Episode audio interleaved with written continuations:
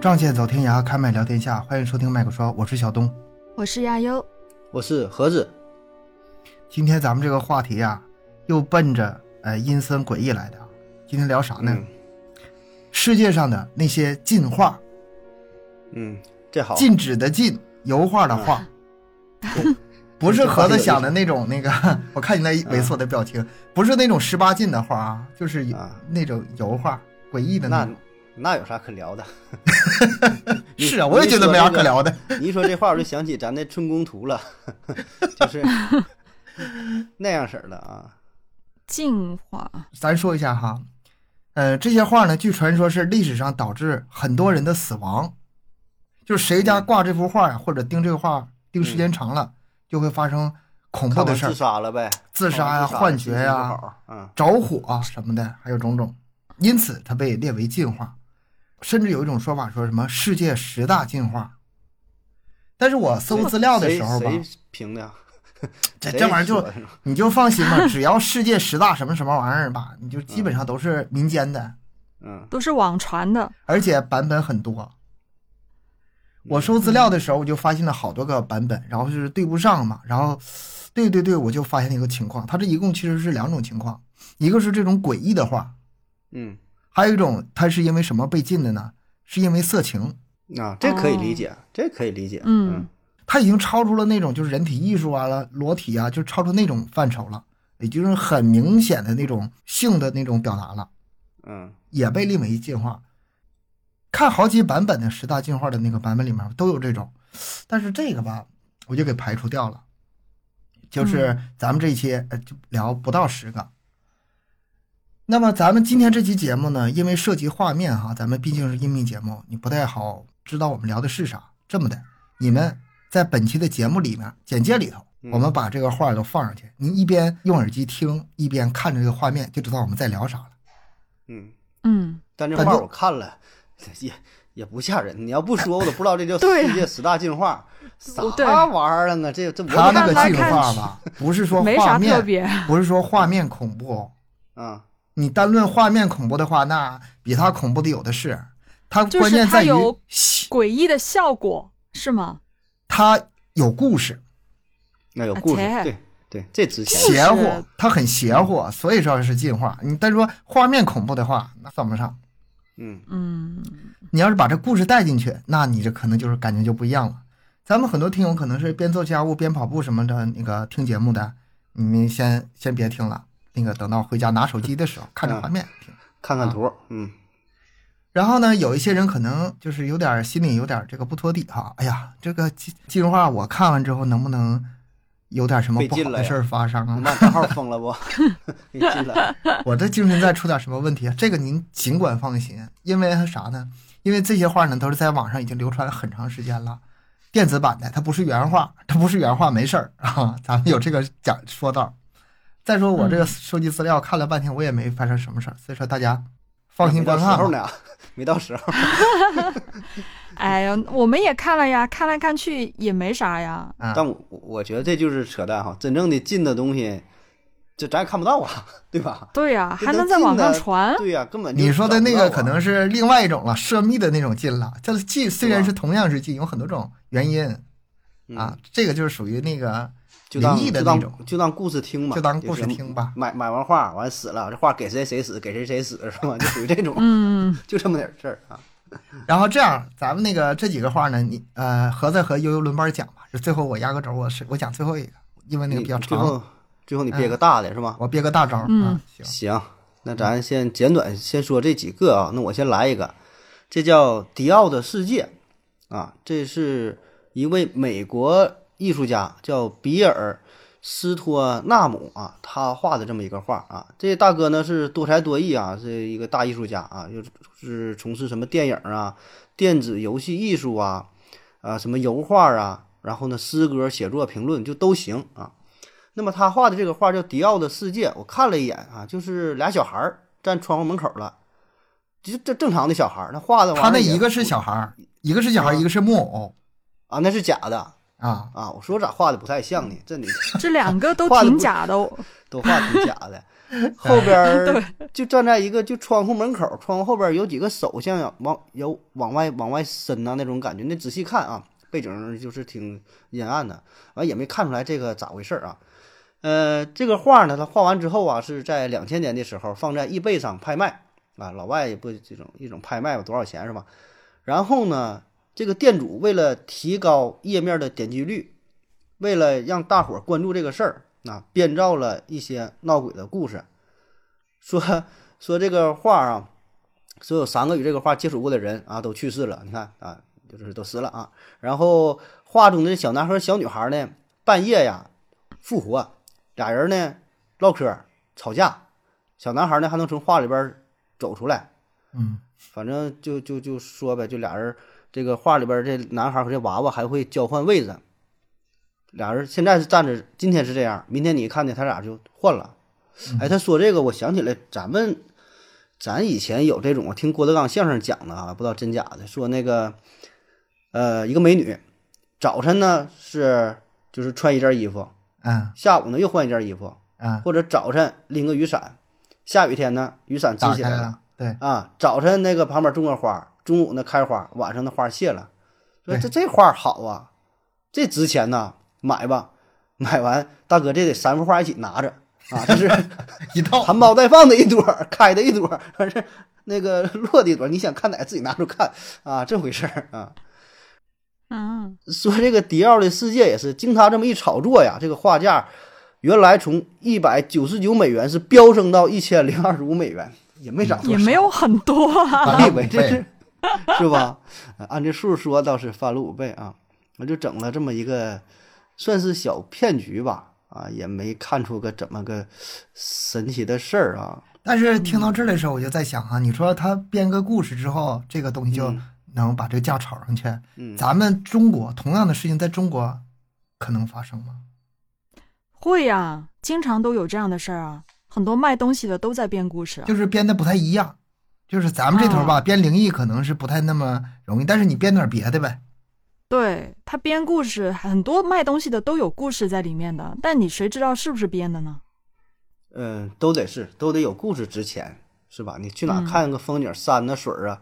本身这东西都那码回事儿，但是你有一个达成一个共识，对吧？大伙儿都认可说，哎呀，这地方是谁谁谁来过也行，哪个大诗人搁这块儿都写个什么诗什么，这就值钱了。里边儿有点事儿就热闹了，是吧？你去哪看断桥是吧？杭州看什么断桥？啊，对对，咱不能说人不好吧，是吧？但你说，哎呀，就没啥看，特别还有什么瘦西湖，啥呀？不就是个水泡子吗？你再再整个雷峰塔，然后还在那儿找那个谁但许嗯是世林在底对下，咱倒不，咱不能说不好，只是说更多的可能还是一些意义上故事的承载吧。对，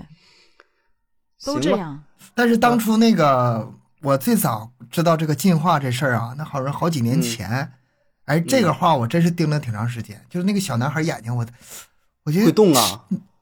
是你时间长了会有点那种感觉。你你那看的是 GIF 图吧？不是你换个这是 PPT 看看。你，你换什么看都会的，你盯时间长都会那个都会有点焦点模糊的感觉，嗯都这样。还有那种呢，说你看画那眼睛盯着你看嘛，嗯，那也是你拍照的时候你盯着镜头，你照出来照那照片儿那就盯着你，那一样的，嗯啊，一样跟着跟着动。对，这个这个不算是太离奇的事儿。嗯，嗯，下一个，我来讲这个第二个，它有两个名字，第一个名字叫做《情书》，第二个名字叫做《德果斯基 R 酒店的小女孩》。嗯啊，嗯，这个很长的名字啊。它这幅画其实看起来还挺可爱的，画面上就是一个小女孩拿着一封信和一束花。嗯这幅画呢是悬挂在美国德克萨斯州的一间酒店里面。嗯相传这个酒店一直闹鬼，而且呢，据说这幅画导致了一些新娘子在酒店中自杀。啊，一些一些新娘子，对，一些新娘子也、复数也不知道是有到底有几个。这里得用复数哈。嗯，还有呢，就是他当时他有个传说是这样的，就是说当时有一位四岁的女孩和一嗯个做议员的爸爸住在这儿，因为那个小女孩想捡到滚下楼梯的球，她就摔下去挂掉了。啊之后呢，他的灵魂就附在了这个画上。啊，就这个画画的其实不是这个女孩儿，嗯，就是本来是一个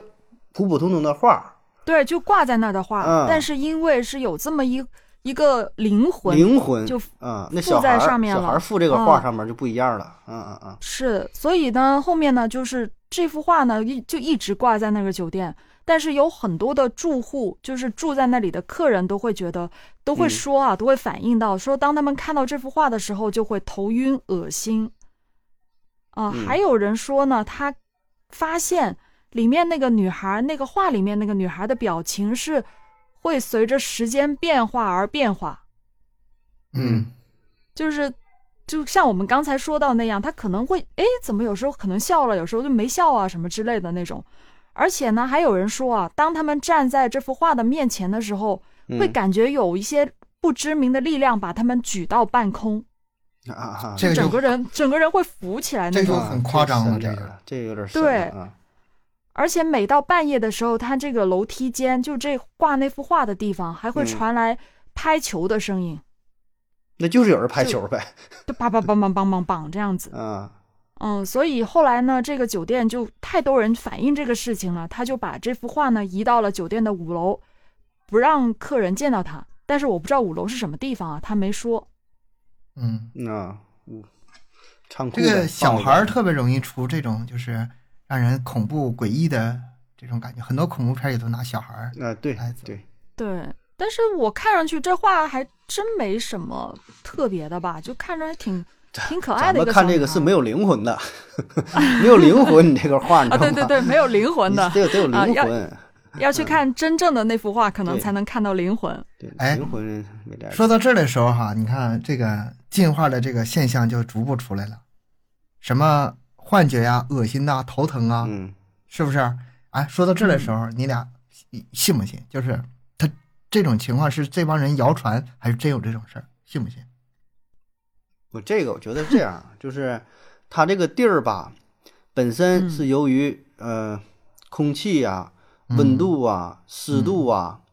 呃或者是说地板有些霉菌呐、然后说什么磁场啊等等吧，对吧？就这些因素，保证都会有一些影响。然后看到这些画呢，可能说有点儿什么促进的作用，说看起来有点诡异，有点不适啊，或者是这个背景怎么地了，让你心里边想到一些什么事儿，啊这些综合在一起呗，会有有这种效果，我觉得。嗯，但我会有觉得都嗯是，就其实他们所有的东西都是一种心心理理的心作理用吧，心理作用对，嗯就是自己感自己自自我感知的那种东西。你看啊，你俩其实都是在试图给这个事做解释，嗯，嗯，但是你有没有想过，万一是真的呢，是真的呢？嗯，不要这么早下结论。是吧？至于什么答案，咱们后面还你随着这些进化一个个出来之后，咱们会有一个有真尝试来话解。释的，对，尝试来解释的，没那么简单。嗯就像哎呀，盒子说的那个有可能有道理，然后心理作用也可能有道理，但万一还有 呢？嗯，就是有灵魂。 下下一个，下一个啊，你看我这就狠 了，这叫耶稣的画像啊，耶稣画像，这是俄罗斯圣彼得堡啊，这里边呢有一个博物馆啊，里边馆藏了一个耶稣画像。这个画有啥作用呢？就是它带有神秘的磁场，哎，磁场出来了，这人研究了，人说有磁场啊，这个磁场带来的效果就是好几个管理员啊，都因为这个磁场的作用患病死亡。然后呢，这画被评为世界十大金画之一，就把这个画你收起来，那就没事儿了，收起来没有什么怪事儿发生。一拿出来，大伙儿呢就不舒服啊，接二连三的，不是死一个了，死了好几个。就这几个管理员原来身体都挺好，嗯然后接触这画就不行了，完事儿有人现在我发现这个，呃，画展的博物馆的这些管理员都是高危职 业，那可不，你这画你知道 哪得个里买边儿得买保险。哪个有灵魂了，哪个被附体了啥的呢？然后经俄罗斯科学家实际测量，这这这个网上的网上的这个传闻啊呐，一看就是假的，这还叫俄 国呢。俄国的科学家，哪个科学院科学家测量说这幅画里边具有强大的磁场，能使人的大脑产生高频率的震动。这啊 大脑震动什么玩意儿啊？而这种震动呢，不是一般人能够承受的，你像一这个个科科普普主播给 你科讲这普主播听和他讲这个吧，这种感觉特别奇妙。一 这边可能一边讲一边说这是假的，这是假这的。可能就是使得前面几个管理员儿呃患病死亡的原因。啊，不过呢，博物馆的管理阶层对于这幅画的相关问题是三缄其口，你不肯多谈，你看还不愿意说。 呃，据说呀，这个双眼是代表着恶，代表恶魔。啊，这哎，耶稣的怎么还代表恶魔？说内心有鬼的人呐、看过这幅画之后都离奇的死亡。这这个画啊，我描述一下，就是一个耶稣的神像，嗯、哎这里我补充一下啊，我补充一下啊，这个网上不同的版本，这个耶稣的画像他啊妈不一还不样。样 那就对了。你看，那就对了。呃，而且耶稣这画像本来就多嘛，也没法去跟对他们说很你就知多道有的这么各种各样对都画有像就行了。嗯但这张我觉得看着就这么看着还挺可以啊，嗯，哎，没但啥感觉。但我说这个呀，有可能有，就是一般对于啥呢？有这种非常强烈的宗教信仰的，就是他嗯嗯很很很信这个事儿，然后呢，看了之后就会激起大脑不同的区域啊，有一些反应。这确实嗯说多点儿哈，有一个科学家都做过这个实验了，叫“上帝的头盔”，嗯就是像一个摩托车帽，一个头盔扣在大脑上，然后那边连着电线，用磁场啊什么激活，激活之后呢，就能刺激人大脑不同的区域，就让让这人闭上眼睛，戴上这个帽子，然后那边一刺激，然后就有各种非常灵异的体验。有的说呢就看到上帝了，有的说的看到天国了，如何如何的。然后其实呢，就是因为作用于大脑不同的区域，大脑有一些区域就是能让你带来不同的体验嘛，啊，所以它就有一些灵异的这种感觉啊。所以我觉得看这个画儿也有可能，因为本身就是宗教这个事儿吧，是吧？有些人就是非常信嘛，啊，看了之后看着这坚毅的眼神，然后开始忏悔了，哎呀，我过去我这半夜敲寡妇门了啊，偷偷人家东西了，是吧？想起来了，我就做的不对，然后哎，灵魂得到了，但是我升华脑得到中洗出现涤一啊个声，我我脑中出现一个声音，你说以后如果这个技术非常成熟的话，接上电电极，你就说吧，你想怎么嗯个快乐法？你是想那个站在世界那这嗯是对这个体育之巅呢？你是还是想跟明星来个春宵一刻呀？还是想你变成大款呢？嗯都十行五分钟之内嗯让都不是你事儿全体会到。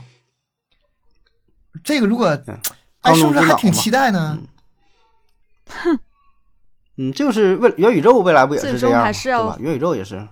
对啊，这嗯这是一个虚假的世界，你最终还是要回到现实来啊！难道现实不吃不喝了吗？可以嗯，不但是生活了吗但？是肯定赚钱，这个嗯。快乐一会儿算一会 儿呗。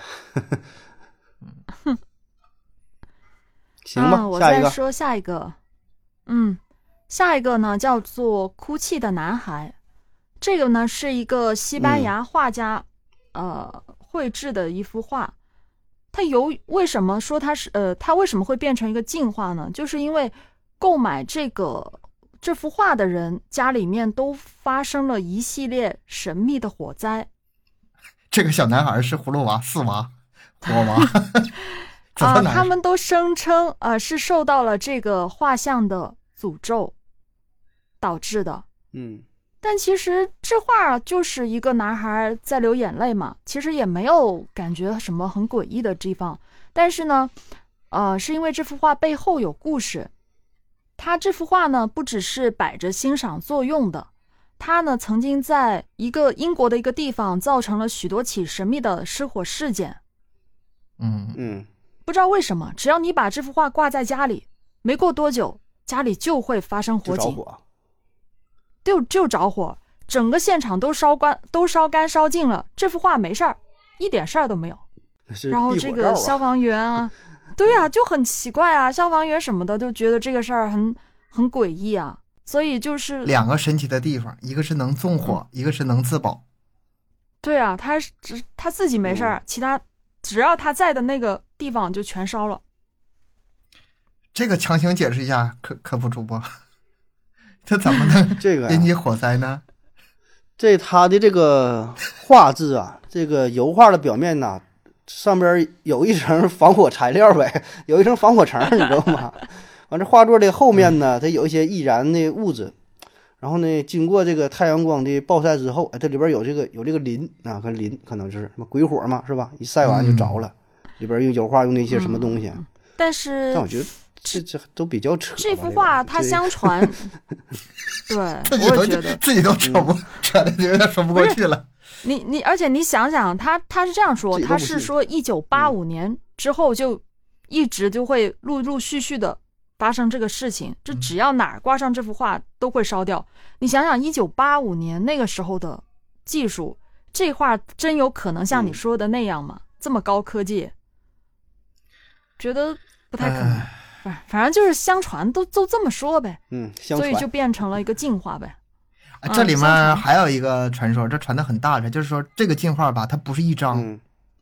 它是一个系列，就是只要是这个作家做的啊，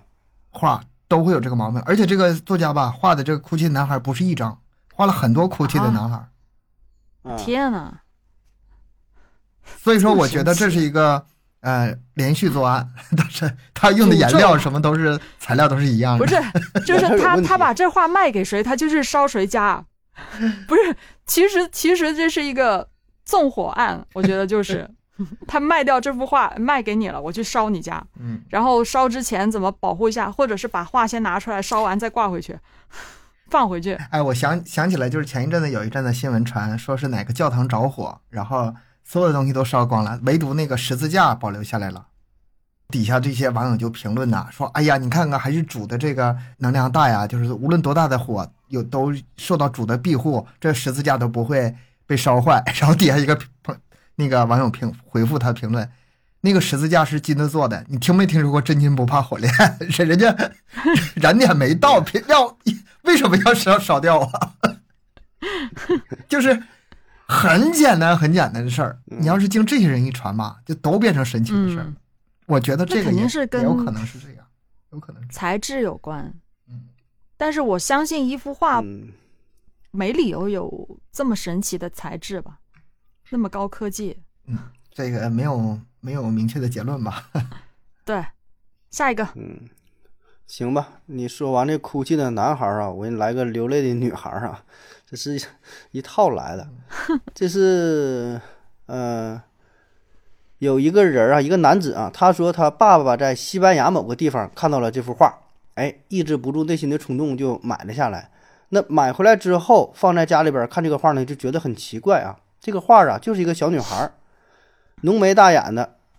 啊，小女孩呢在流泪啊，脸上呢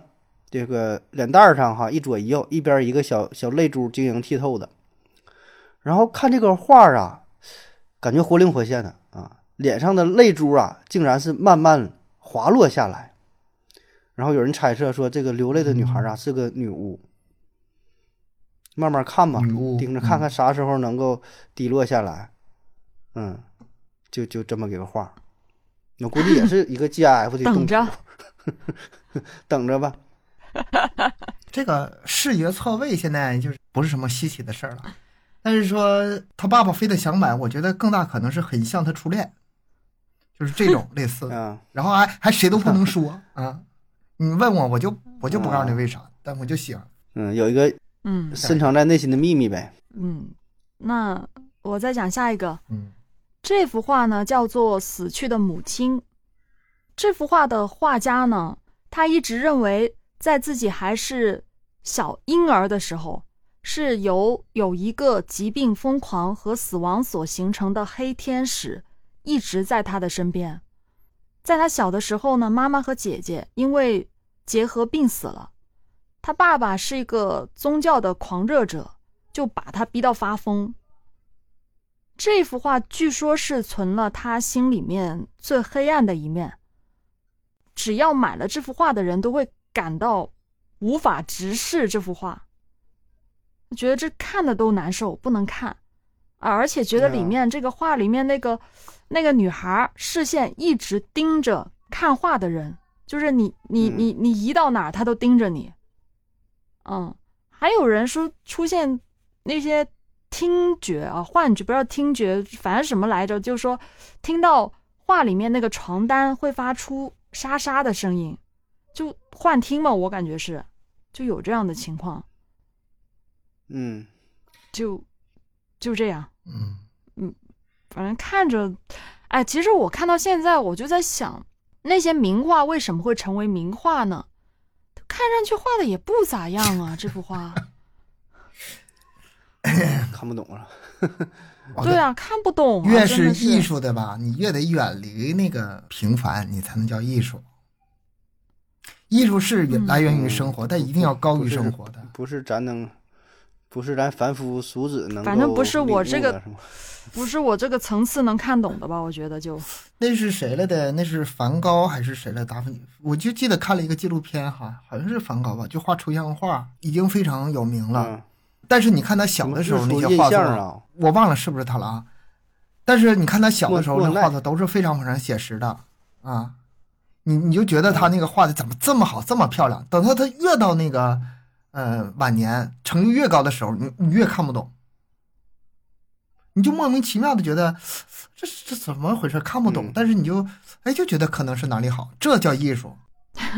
是嗯，而且比如说，你看这个《死去的母亲》这幅画啊，咱欣欣赏一下。如果它是写实的话，你不一定觉得特别可怕，那种感觉出不来，是不我是？就觉得如果就是因为他床上躺着一个女的嘛，我感觉就是一个可怜的女孩，就是那样子，就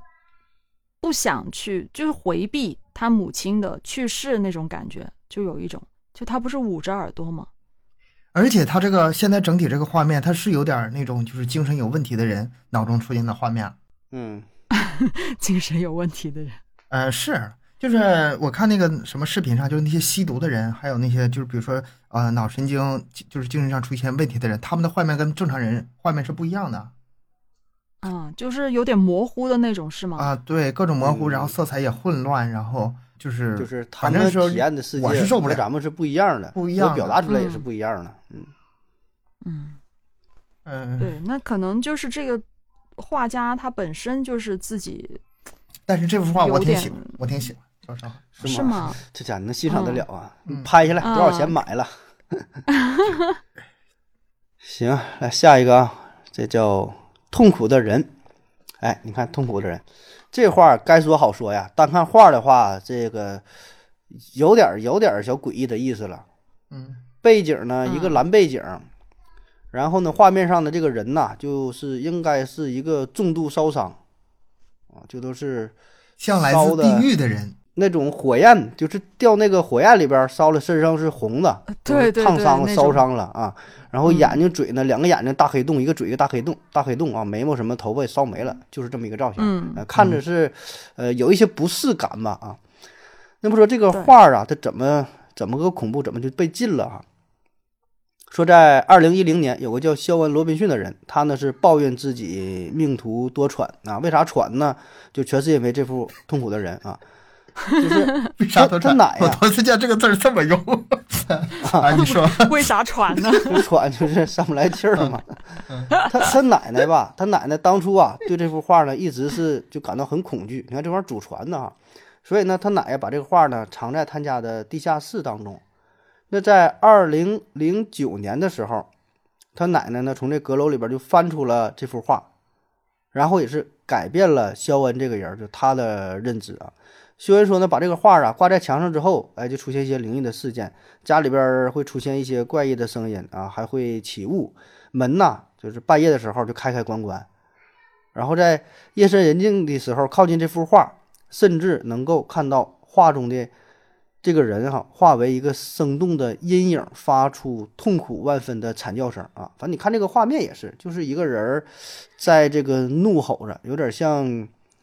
那谁的名画那呐喊呐，跟那个 那个意思差不多哈，搁这儿搁这儿吼吼对叫他的。不是他的状态，就像在呐喊，呐喊是挺像在呐喊的状态。嗯，嗯，那从阁楼里翻出来以后，这罗宾逊呢，把这个画挂在自己家的卧室。后来呢，他在网上记录了他把画挂出来之后啊，这几年的一些所见所闻啊。说第一年的时候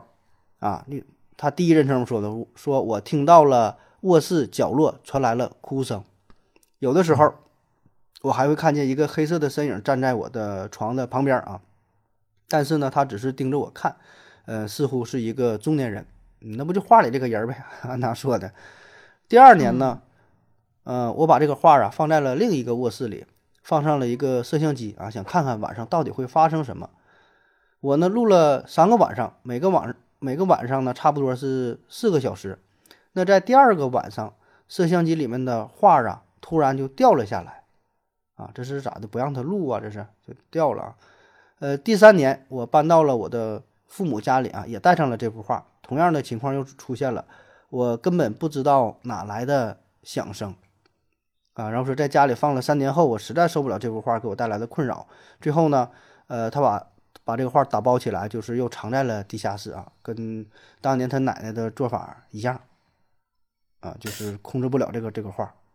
这不么过回事这画确实，就如果挂在那儿，就看着就就是有那么点儿儿，哎不太舒是服。谁正常人对啊挂个这玩意儿啊？就是 是吧？是，对啊，我感觉这画画的也，这这种可能应该放去什么展览啊，什么对之这个类的就东是西吧。纯放艺术家品的话，咱是欣对赏不啊嗯了。你这半夜，你说放那个卫生间，去卫生间一开灯，一看着这个， 这是 保保证不舒服啊。对，我觉得是，这家里挂这个真不合适。我有一段时间特别喜欢在电脑桌面放那种恐怖的画面，啊，就是把自己扔到那个对那个是恐怖的，就是鬼故事啊，就是案子就那种氛围里，先让自己害怕起来，嗯然后那是呃就是讲故事的时候那声都带着颤抖，哎，我觉得那样更好，而且我觉得这这这是个挺享受的过程，你知道吗？嗯，就跟看恐怖片似的，嗯，你你就是把自己吓完之后，那人特别精神，荷尔蒙蹭蹭的分泌，特别精神。自己吓自己是嗯吧？对先把自己吓到了。然后整个人状态也特别好。 是，哎，把这个把这幅画挂你那 个工作工作那电脑上面，一抬头就能看见它，特精神。打出来，我打印出来。行，把这个作为屏保吧，嗯放着。啊，我接下来讲这个第八幅画。这幅画呢，呃，其实也不怎么好看。我觉得跟上面那个比，这个这个也确实是，哎呀，我不懂欣赏。这幅画叫做《我已经不能当新娘了》。哎呀，这名儿一听就嗯故事感就出来了。对，它是来自恐怖大国日本的作品。啊，不奇怪，很有很日本范儿的，嗯很日本范儿。嗯，对，嗯这个这个画家呢叫做立岛希子，他是日本出名的一个呃绘画家和人偶艺术家。同样呢，他也是个有患有躁郁症、精神分裂的患者，就不太正常的人。嗯，嗯他的所有的画作当中都会带有浓浓的诡异色彩。然后这幅画就特别诡异的，这幅画就是他的代表作之一。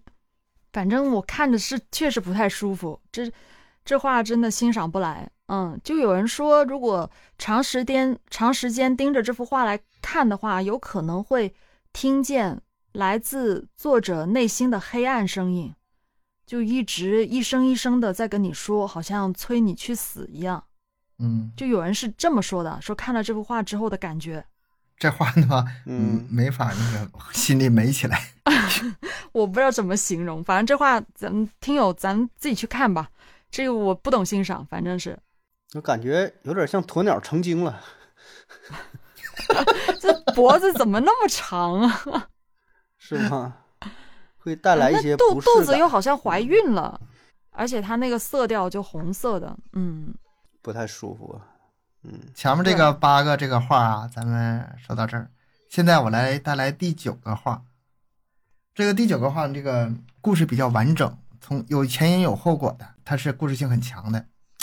这幅画叫什么呢？叫《雨中女郎》。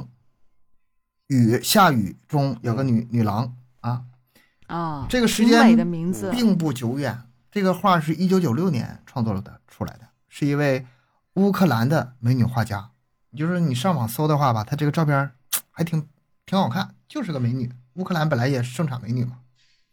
嗯说是她有一天突然有了灵感，画布上有个影子，哎，她看到了，灵感出来了，就是把这个《雨中女郎》这个画给画出来了。画完之后呢，还挺受认可的，一经展出，很快就被人高价买走了。但是嗯奇怪的事就要开始来了，这画作被买走之后没几天就被那个买家给退回来了。随后呢又卖出去两次，又被退回，而且退回的这个理由呢，让人就是无法接受。而且他们退货理由都差不多，说是这个画买回去之后吧，晚上睡不着觉啊，精神上也出问题了。这事儿就开始蹊跷了。后来呢，警方介入了，但是在这个警方调查的时候，他们看完这幅画吧，也出现幻觉了。嗯，咱们注意一下啊啊，警方看完之后也出现幻觉了，也就是说这个事儿吧是证实的，不是传出来的，不是谣传，不是都市传说。咱们如果把这幅画的秘密给破解了，咱们前面说的八幅进画这么多离奇的现象，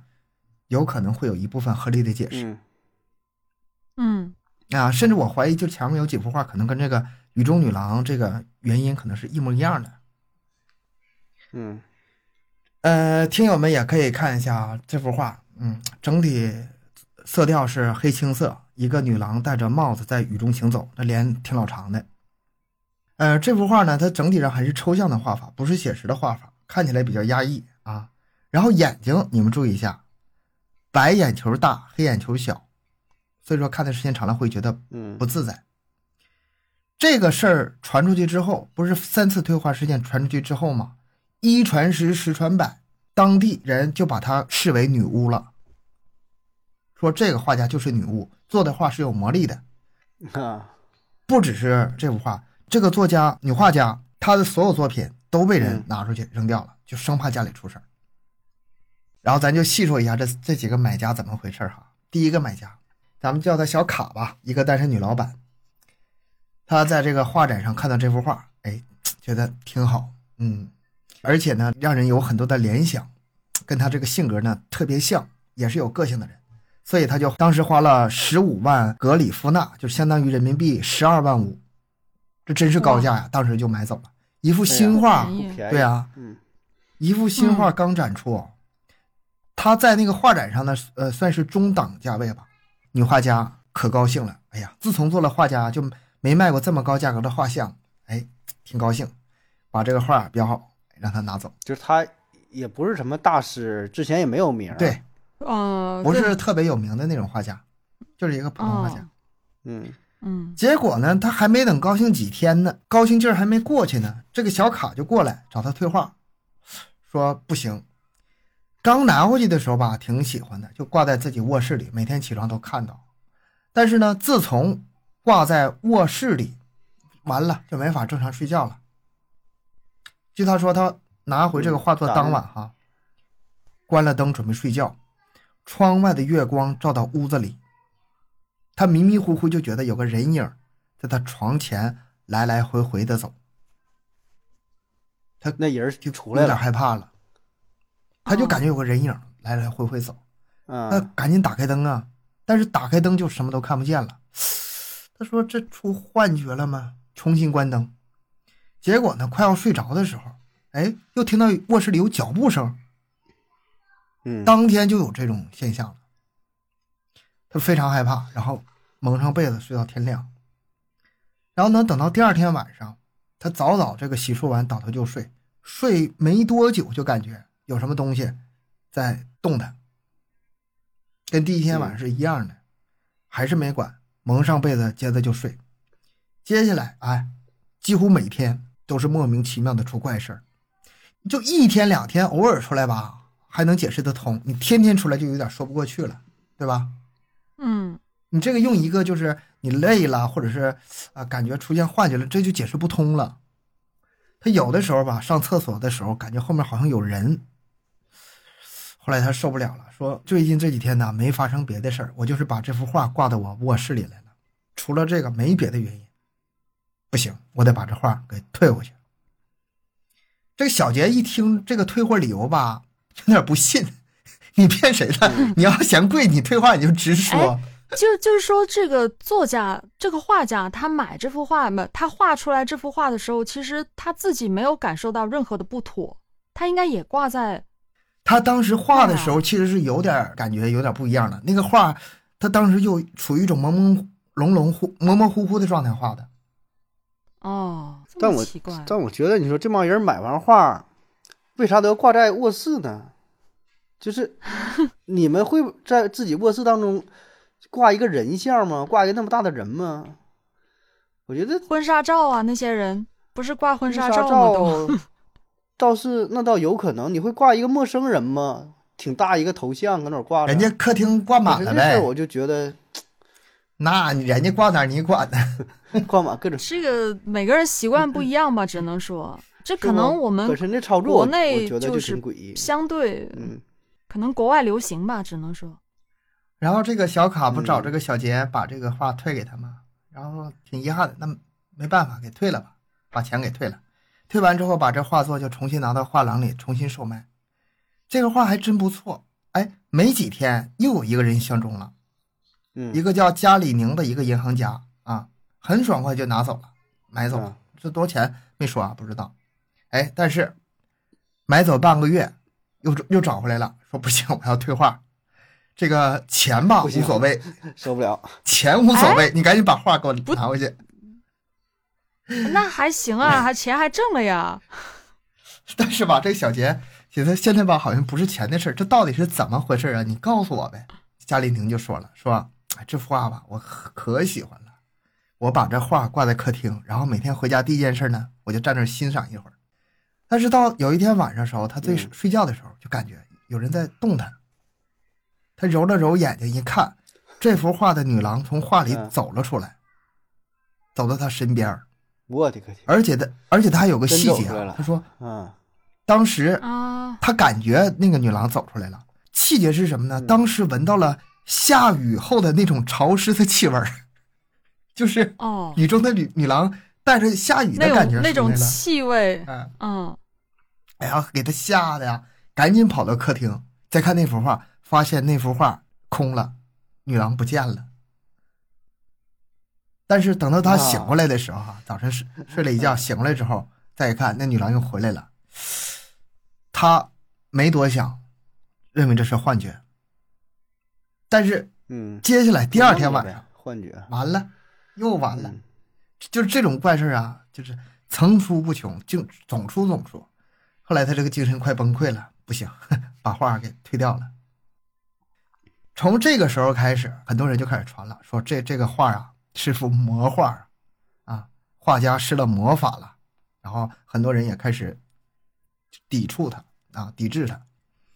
嗯，然后这个小杰呢，画拿到手里也不敢卖了，就放自己家里不卖了啊，不卖了。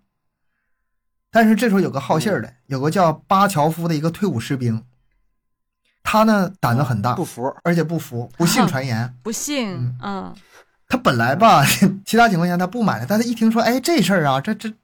哎，好奇怎么回事啊？不行，我我要看看，我要买下来。嗯，而且他还有个想啊法，嗯，而且他还有个想法，就嗯这个画啊，肯定升值啊。啊，这么神奇嗯，是吧？肯定升值啊！我买下来之后，啊，是？吧？当嗯投资了，好说歹说，无论如何得把这画买回去。这小杰一开始不不干，后来说这么的吧，你先回去挂几天，没啥事 儿呢，你再付款。哎，这画家人还挺好、哎，画家人不错嗯，但是看来也不缺不缺钱，我感觉他应该也不不咋缺钱但是巴乔夫不干，说你万一反悔了，我非得把钱给你留下。啊。然后到底是把钱给留下，然后再回去了。 结果呢，不出意料，这个巴乔夫回家之后啊，刚开始回家时候吧也没啥事儿，等到第一个礼拜末的时候，晚上上完厕所，然后在洗脸池洗洗手，哎，一抬头， 镜子里那个人不是自己，挺恐怖啊！他赶紧扭头一看，什么也没有，再回头看镜子，镜子里是那个女郎，不是自己了，变成女郎了。啊哦，变成那幅画里面那个女的，啊，给他吓得呀，一个趔趄就跑出家门，然后还跑到邻居家敲门求救来。那邻居当时吓够呛，以为来贼了呢。听他说怎么的，你家画女郎跑出来了，以为他们喝酒那个酒没醒呢，因为他平时爱喝酒嘛。然后这个街坊邻居呢，就跟着巴乔夫一起来到他家，没啥事儿那画中女郎不还在吗？卫生间镜子里也都正常，没有女郎。啊，然后这邻居也没认为咋回事儿，你就喝酒喝多了，那就回去了。但是巴乔夫害怕， 耍酒疯的，但是他自己知道咋回事了，害怕，在那儿一晚没睡，坐到天亮。接下来每天都这样，每天都这样。他胆子再大，他再贪钱想升职也受不了了。后来回找回去找这个画家，不行， 你把这画吧，还我退了退了，退了。我怎么觉得东哥你在像讲一个电影啊还是小说什么的？我跟你说，这是真事儿，真事儿啊，嗯太听着玄乎玄乎吧了？咱接着往下讲。嗯然后这个事儿不就越来越出名了吗？传的越来越广了吗？当初这个嗯办画展的、办画展的时候，可不是说光这三个买家看到这幅画了，很多人都看到这幅画了，啊，至少有上千人看过这幅画，他们就认为这幅画受到了诅咒。然后很多人就开始说不对劲儿了啊！有个观众说：“这个我我看到他这幅画啊，回到家我就感觉迷迷糊糊，全身没劲儿了。”嗯又有一个观众说：“我只要一看他眼睛，我就我就出问题。”满城风雨，就是草木皆兵啊，人人都害怕，说这个女巫太厉害了，越传越邪乎，就怕这样吗？越传越邪乎。嗯这时候乌克兰警方介入了，他为什么介入呢？是有人报警了，观众到警察局报警说这是个女巫啊，你如果不抓她，她伤害更多人。啊抓他呗。啊那这个有人报警了，那警方得管一下呀，就去调查呗。结果这个警察去调查这个画家的时候呢，这画家也在医院里，啊画家也也出问题了。啊，精神精神问题嘛，对也出问题在了在精神病医院。对，呃，具体什么医院不知道，反正人是个不正常状态。然后警察就找他了解情况哈，然后这个他这画家就说：“我这画是怎么做的呢？有一天晚上我睡觉的时候正做梦呢，然后一下惊醒了，感觉有一个人来到床前，而且听到很浑厚的男声跟他说：‘你完成一幅普通人无法完成的魔画，这是你的任务。’然后怎么画什么样的？说一个女郎啊在雨中行走，嗯，这个声音就在他耳边不断的响。嗯嗯然后他就迷迷糊糊的从床上坐起来，到画架子旁边，他就这时候就感觉那个画布上吧，已经有一个轮廓了，那个轮廓已经在画布上，他还没开始画，已经有嗯照了着就照是着让描就是照已着经描就显行在了那儿，啊，对，就照照着描，也是精神很恍惚，也感觉自己出幻觉了。第二天晚上的时候，那个男的又来了，又是在耳边响起声音，告诉他把这个画画了。这一次他没有害怕，嗯，把家里灯都打开了，但是画布上还是干干净净啊，没有东西。这样的事情发生两天之后，啊，这时候他还没有开始作画呢啊，他只是有这个幻觉，感觉那画布上有画，嗯实际上他没画呢。然后呢，发生了一件事儿，他去那家画廊，就是他之前展画的那家画廊，跟那个画廊老板娘结算之前的卖画收入，中间有个交易结算的过程嘛。然后就跟这个画廊老板娘呢，就是闲聊。那画廊老板娘就问他，嗯，最近有没有什么新作品呢？这个小杰就把这几天发生在他身上的怪事儿跟这老板娘说了说。然后这个老板娘，哎呀，说挺奇怪呀，哎呀，但是吧，这可能是你出现的灵感啊，你把这事，你把这个画下来，嗯嗯，这么好的灵感多难得呀！作为一个艺术家来说，你给它画下来。哦，受到老板娘的鼓励的时候啊，这个小杰就想，我也可能应该给他画下来。他回家了，晚上睡觉，他感觉又来人了，又是那个熟悉的男生。然后他又到画架子前，然后那个戴帽子女郎又出现在画布上，还是之前的那些幻觉。这时候嗯那就画吧，迷迷糊糊的就开始画，说是画，实际上他就是描，照着那个描一遍。前前后后两个月吧，嗯把这幅画就给画完了。之后就发生了到画廊展出，然后卖画三次退画嗯这么情况，原原本本前前后后跟这个警察说了一遍。这警察听完之后吧，本来吧有点儿明白，现在越听你讲越糊涂了。嗯，你说这个案子可怎么破呀？怎么怎么调查呀？没法调查呀。对啊呀、嗯然后就是将上级汇报。上级的第一个反应，我想跟绝大多数听友可能是一样的，可能出精精神问题了，对吧？呃，先调查一下这幅画吧，啊，把这个这幅画带回警局，然后大家都开会，一起拿放大镜啊看研究。然后有一个精神专家就说了，说这个画啊，这专家就解释说，面部表情结合光影效果，嗯，有一些呃，就是很专业的术语吧，你听不懂嘛啊，看时间长了会出问题，说的像模像样似的。但是听完专家的解释之后，这些警察还是不明白对啊，不懂，啊，这个专家又是一顿说啊，呃，什么幻觉呀，什么心理啊作用啊，心理暗示啊，总之一系列术语吧。但是他给出了自己的解释。但是在有一天的时候，突然发现不对劲儿了，他在那个封存油画的玻璃盒上面钻了个小孔，把这个小孔的一端插进一根试管，连着烧瓶嗯试剂其他一个容器里头。他发现这个烧瓶的这个试剂溶剂变成了淡蓝色，就是开始走化学方面的分析了，不从物理这光是学上谁了，发现的呢？就是嗯就就是刚才这个专家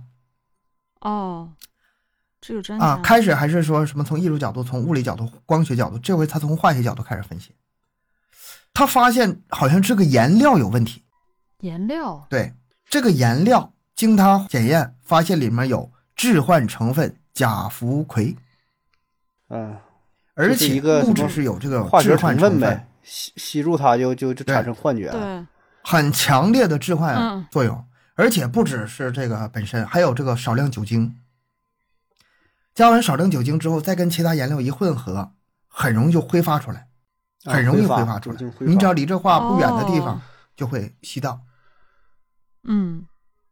嗯，那这样这的话颜料就有问题就可以解释之前所有的人的证据证言全都是真的，没有人人在说假话，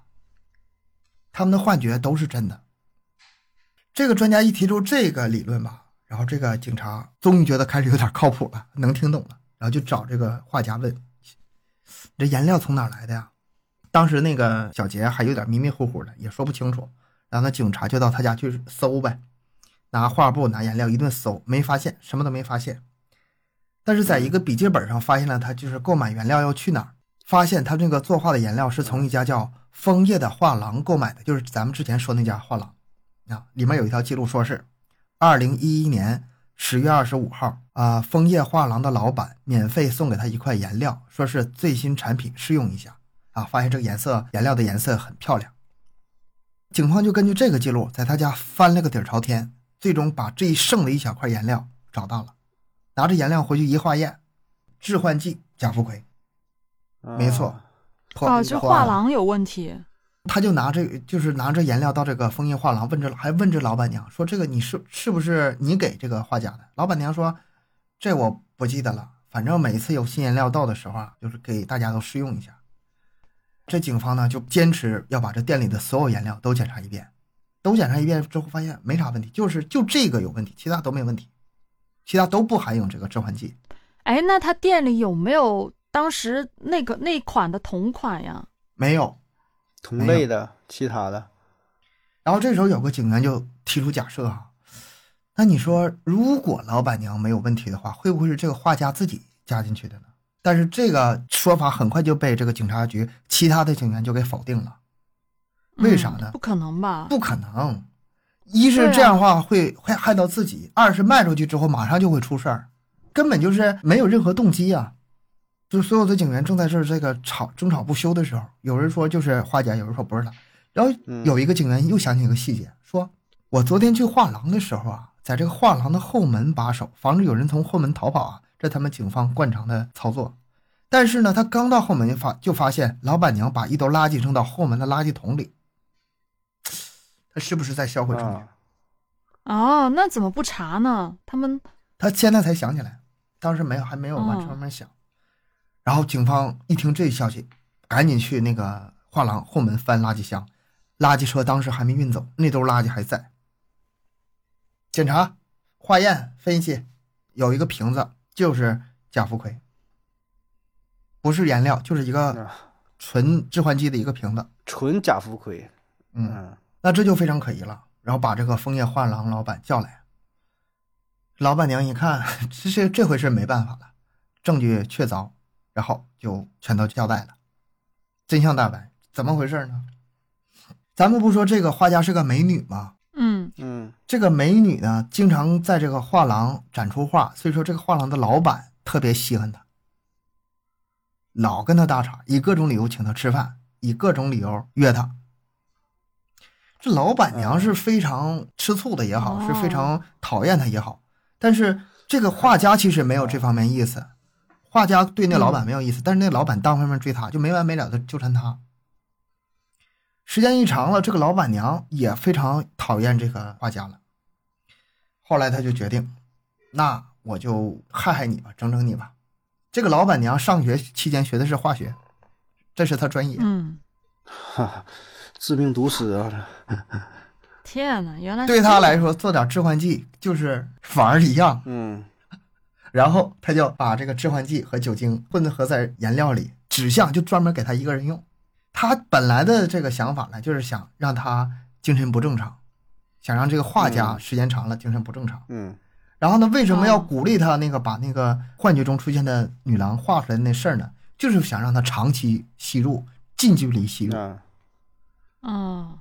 结果他还以为自己很高明的时候，被那个专家把这个成分化验出来了。自此，二零一二年三月五日，警方将老板娘逮捕归案。乌克兰魔化之谜终于被揭开了。咱们 开头好像是以一个神秘岛开的头，结果是以罪与罚结的尾。但这事儿可是挺近的，二零一二年，这十年前的事儿。对，啊，对啊，对呀十年前因的为事儿，因为这画儿很早很早就就知道这个画儿，因为这个太有名了嘛，在上大学传得很广还是更早，传得对很广对，很早就知道，但是说还真就不知道这个答案。你说里边加这些东西啊，但那个时候看都是从心理学的效应解释。心理学现在吧这个人的构图啊，有的事情你用心理学解释不通，嗯嗯嗯，不够那个药劲儿不够强劲。这这就这这彻底解决了。不过对确实，但确实是那那画画的，你要说挂家里边儿，我觉得大半夜谁看谁都不舒服，对吧？啊晚上是你说你一眼看着他，或者自己一个人在家，卧室有个他，走廊尽头有个这人儿，反正反正咱家是没有没有任何人的画，这都是有风景的，倒是有有有两幅。它那个挥发出去之后，你看不看它放在哪儿，其实关系都不大了。你只要长期摄入嗯啊，了，你不看它，你闻到都会都会受到影响。但是嗯你说这幅画是这个样子，那前面说的其他的呢？不可能都这样吧？原因可能不完全一致，但是我感觉都是可以解释的。这个魔化，如果你不加入这个致幻剂这个成分，你把这个因素完全排除掉的话，你永远是陷入到神秘、诡异、灵异的那方面去想。嗯，嗯为？啥我说之前那几个话，就是我说你们觉得他们信不信呢？你觉得那帮人真的是在传谣言吗？不一定，也许他们所说的每一句话就是他们真实感受到的，只不过他们不知道那个感受是从何而来。嗯，但那些画可能是有意无意的，或者是用了一些其他什么特殊的燃料，就是作画那个人也不知道，因为以前说画油画嘛，还用那个木乃伊，嗯，把那木乃伊磨成粉，是对啊为了制造出哪种颜色嘛，啊？就调那个颜色。嗯以前那个颜这帮画嗯色颜料可是很难弄的呀，很多颜色就是，嗯，到了呃对很多年、很多年之后才配调配出来，各像那个什么嗯就紫紫色什么，就是紫色很难配。啊这对挺少见各的种嘛。各种材料，嗯，也是，嗯他可能不知道从哪拿了一些，就是可能是对会人会对人体有对什么不一样的乱影七响八糟的，他就放对入对对颜料里瞎调吧，调来调去的嗯是吧？可能就挥发出了，甚至有一些什么细菌呐、病毒啊什么都不好说哎啊，这对就你不知说道了。这你说木乃伊这啊那个 那玩意儿，你说它很干净，我咋就不信呢？那人缠那么多层呢？嗯而且再加上可能有一些巧合，比如说那个房子本身太阴冷潮湿什么的，或者说嗯对，有一些啊，对，那个有关系噪音多呐、因素呗。你听的脚步声，实际上可能就是附近的一个山的什么什么动静啊，都有可能。还有呢，还有都可以还有那种什么次声波啊，就是你不知道的。声波有，我之前啊有讲那奇闻大案的时候有那么一个，就是嗯一个古董，也是几经转手，被称为是诅咒。我具体是什么东西我真想不起来了，据说是被诅咒的嘛。只要就是接手它的人，包括警察，也都是出现了。都出事儿了流鼻血死亡的情况。嗯后来发现它那个嗯里面的那个造型，它就是次声波，啊风一流入，然后再加上那个它出来就是次声波。啊！那保证是了，哦有那种都是武器嘛，次声波你也听不到，然后你就嗯胸闷呐、头晕呐、就就就难受吧。那至于是当初设计的时候就故意那么设计的，还是凑巧了，那就不好说了。我觉得对凑巧的可能性比较大，那它技术太太嗯可怕了。对啊哎那个我也你要觉得你要这么说，那都有可能拿 这故意去害人都行啊！你想去害谁是吧？能给你送你个礼物，对吧？你送个画儿啊，是送个什么东西，嗯长时间就让你身体不舒服啊。嗯，今天这一期呢，就是告诉我们不要随便买 画啊，买回来先检测一下，就是挂之前先拿去检测检测，安全第一。 但是我学会了，就是想害人的话吧，不用非得把人整 死，有的是招儿。我为什么这么阴暗呢？太损了你，嗯但是那个那个药品肯定是违禁的，肯定是在那那是哎，都不用那，你说整点家里装修甲醛都排不出去呢，你还还说画了是吧？ 随便儿整点儿整点儿什么东西呃不哎舒服。说到这儿哈，跟这个今天话题没有关系。我前两天刷一个视频，刷到什么呢？加湿器，屋子里加湿器把水给打成很细的水珠，然后让这空气湿润，这个事儿都知道吧？嗯嗯然后前一阵子在韩国发生那么一件事儿，有一种叫消毒剂，消毒剂是搭配着这个加湿器一起卖的。然后呢，卖的时候没有明确说这消毒剂怎么用，很多人就把这消毒剂加在加湿器里给空气杀毒，嗯啊，让这个家里这个干净一些。后来造成的结果是，多少人来着？就是几万人还是多少人来着？中毒就是了患上严重的那个纤维化还是什么肺病？啊，就肺肺肺纤维化。因为啥呢哦？那个消毒剂是加湿器专用，是怎么用呢？是给加湿器消毒的，不是，哦，不给是人不是给让你放到加湿器里给人消毒的，是给加湿器本身消毒的。嗯他没说明的吗？就是那个东西真的是本身也没问题，是那个加湿器本身也没问题，但是这个使用方法出大问题了，宣传上出大问题了。结果当嗯时呃好像是那是哪个国，我我他妈全忘了，赔了五十亿韩元吧，我记得是这个数字我记得了。然后整个品牌在韩国腰斩，啊，就那么个情况。那就完了，那谁还那敢用了？那肯定啊，我一听这事儿啊，他没说之前，我可能想象不到，就是在屋里空气会危险到这种程度。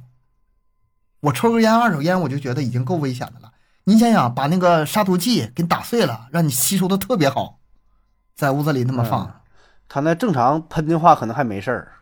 啊，嗯你放那个加湿器之后，它不是相当于什么震荡成小颗粒儿了，是吧？对呀、这达到了 PM 二点五还是啥的，就是非常细小的颗粒嘛，然后你才能吸入是这个什么什么肺，才能肺纤维化。要正常你吸吸不进去是吧那？是非常危险的事儿啊。你嗯，对你别说那个是了，还有拿那个加湿器加湿器打香水的，这个有吧？啊有有瞎有瞎整是吧？这个都是瞎整啊嗯，可别这么整，太危险了。你就是正常打水分子就完事儿了，什么香水啊、消毒剂啊、什么清新剂啊，那留玩意儿点咱也神吧。不明白啊，反正别瞎整，那也不知道好坏的。对对对，我我觉得是很多人会喜欢这样瞎整，但是我觉得太离谱的就是他们这样配合着卖，也没有个说明书，没写清楚 所以说这个后来他整体道歉了嘛。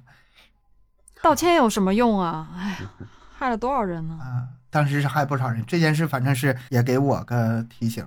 东西吧别乱嗯用，对吧？对，尤其是这种跟人体直接相关的东西。行，咱今天这期节目吧就到这里，有功夫再给大家聊聊进取啥的呀，给大家放一个小时黑色星期天。是吧？可以哈，以后安排。安排安排。咱们说是神秘岛，但是总是奔着那个啥哈，想讲透了讲，想给它揭秘了讲。就咱们三个想讲诡异还是有点难，我感觉。讲讲就开怀大笑了，讲了。行不管怎么的，就是大家听着开心就好。咱们这期节目就到这里吧，感谢大家收听，欢迎大家多多留言、分享、点赞。节目更新时间三七二十一，加听友群联系主播商务合作，投月票可以关注我们的微信公众号麦克说 Plus。咱们下期再见。拜拜下期见。